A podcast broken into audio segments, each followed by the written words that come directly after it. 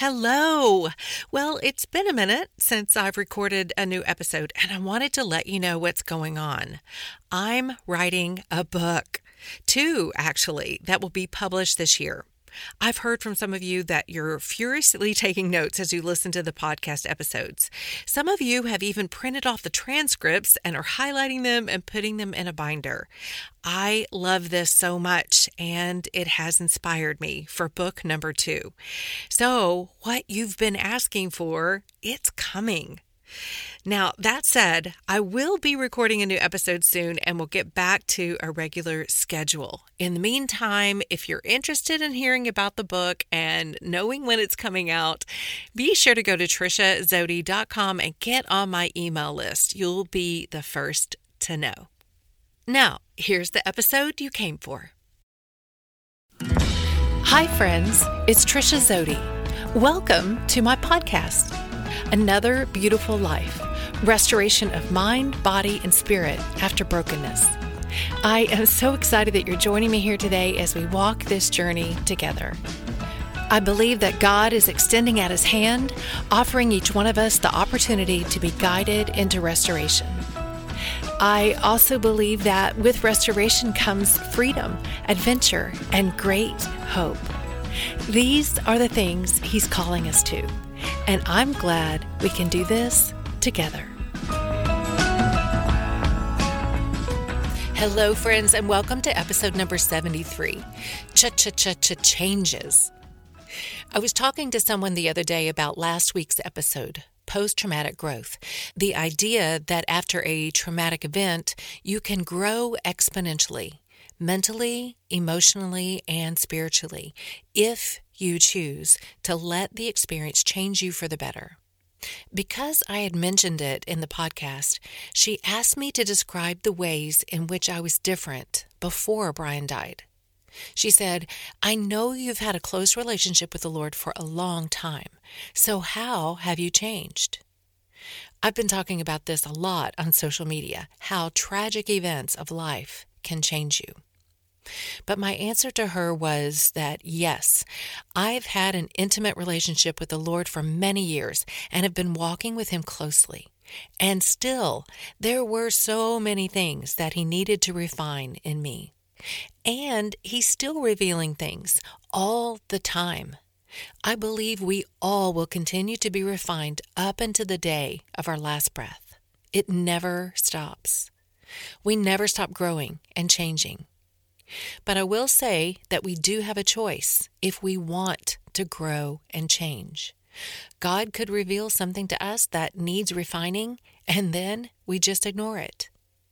I would be quick to point out, though, that anyone who has been saved and received the Holy Spirit within them, they would be compelled by love to want to change. Philippians 2:13 tells us that it is God himself who works in us, giving us the desire to obey and the power to do what pleases him. It is by his spirit that we desire to change.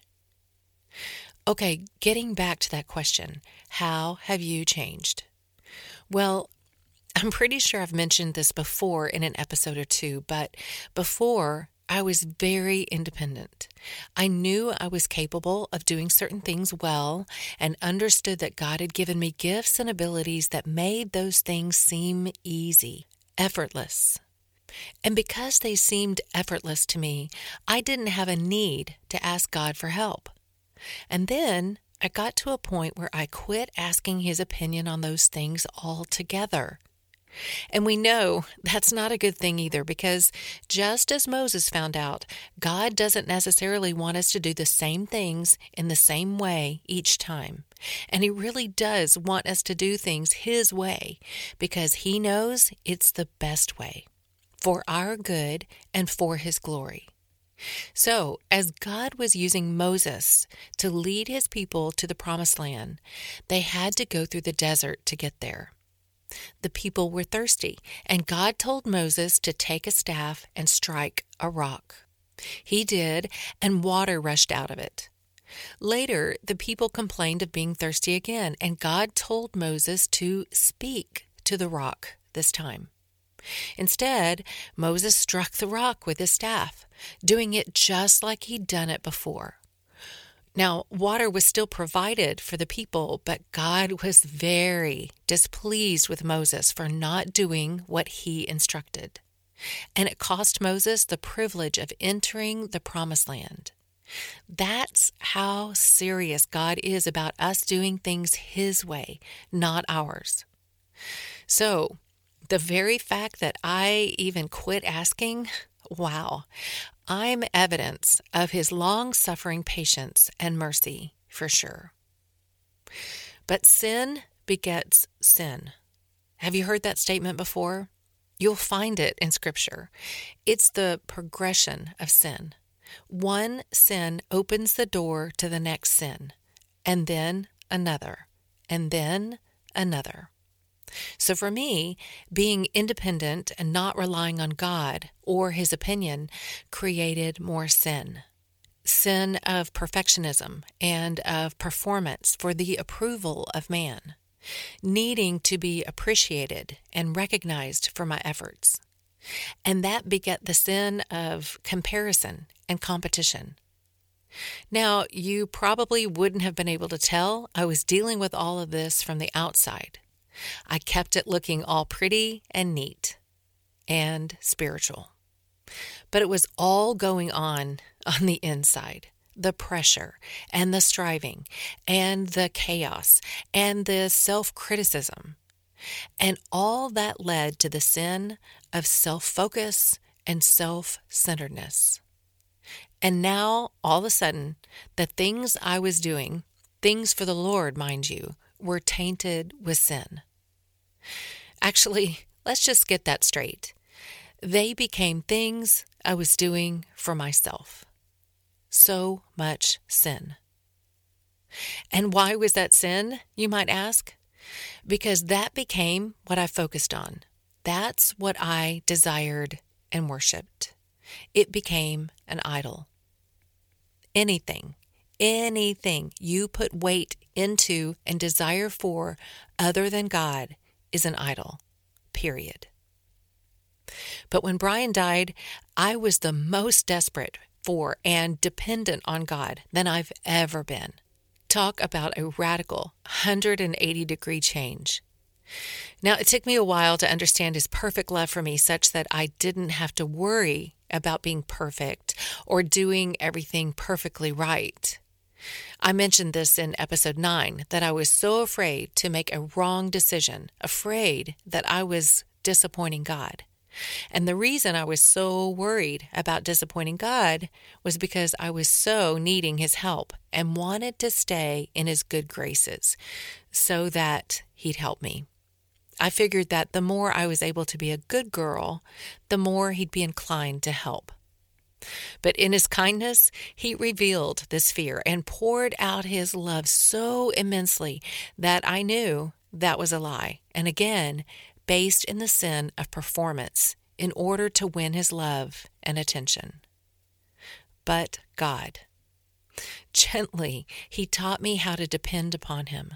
He showed up in so many tangible and real ways in my desperate need that compelled me more and more to trust Him with everything.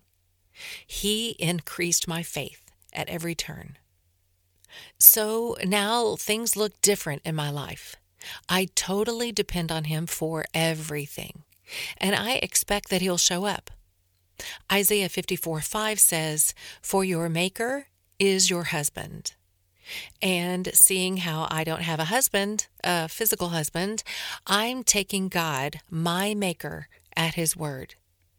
And when something breaks down in my house, like yesterday, the water heater decided not to work. One minute it was working, and the next minute it wasn't.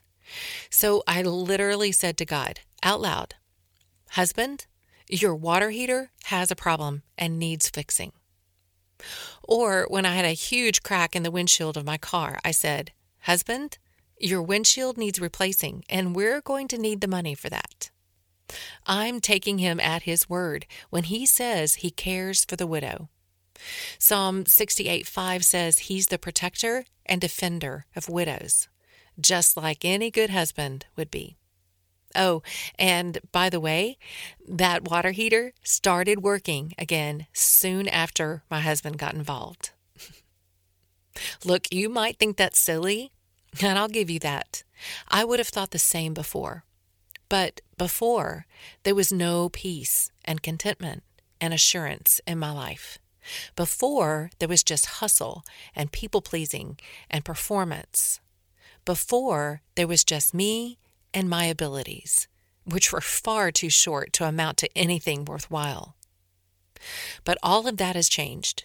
And so I've come to realize that depending upon God is not a weakness at all. It's not a crutch. It's not even because I can't do something on my own. Depending on God is where the unusual happens, the supernatural, the showers of blessings, the provisions that can't be explained by human terms, the peace that doesn't make sense to the intellect. Depending on God is where the most beautiful part of being a child of God shows up being loved on and cared for by the one who made you and knows you completely. One of the givens in life is that everything is going to change, nothing remains the same. I guess that could be said about people too. The experiences and events in our life, big and small, have a significant impact on us. And we get to decide if we're going to allow them to change us for the better or not. So, have I changed? Immensely. And I'm expecting that there will be even more opportunities for change ahead, because that's just how it goes until we take our last breath. So, what about you, friend? What do you think God might be asking you to change? You know, I'm not exposing my sinful nature just so that you can, quote unquote, know more about me. I tell you these things in hopes that God will use this as an opportunity to make a change in your beliefs or attitudes or actions so that you too can be free to live in peace and contentment and assuredness. So, will you allow and welcome this change? I can promise you this if you'll let God change your heart and mind to line up with His, your life will be radically different in the most beautiful and satisfying ways. I promise. So, are you ready for some cha cha cha cha changes? Bonus points for you if you know who wrote and sung that song. But seriously, if you're aware of some changes that you need to make within yourself and you're not quite sure how to do that or where to start, I'd love to be your life coach and help you navigate through it. I've put a link in the show notes to my calendar to book a 30 minute discovery call. Or you can visit my website, triciazody.com, and send me an email there. Have a beautiful week, friends. See you next Wednesday for the next episode of Another Beautiful Life podcast.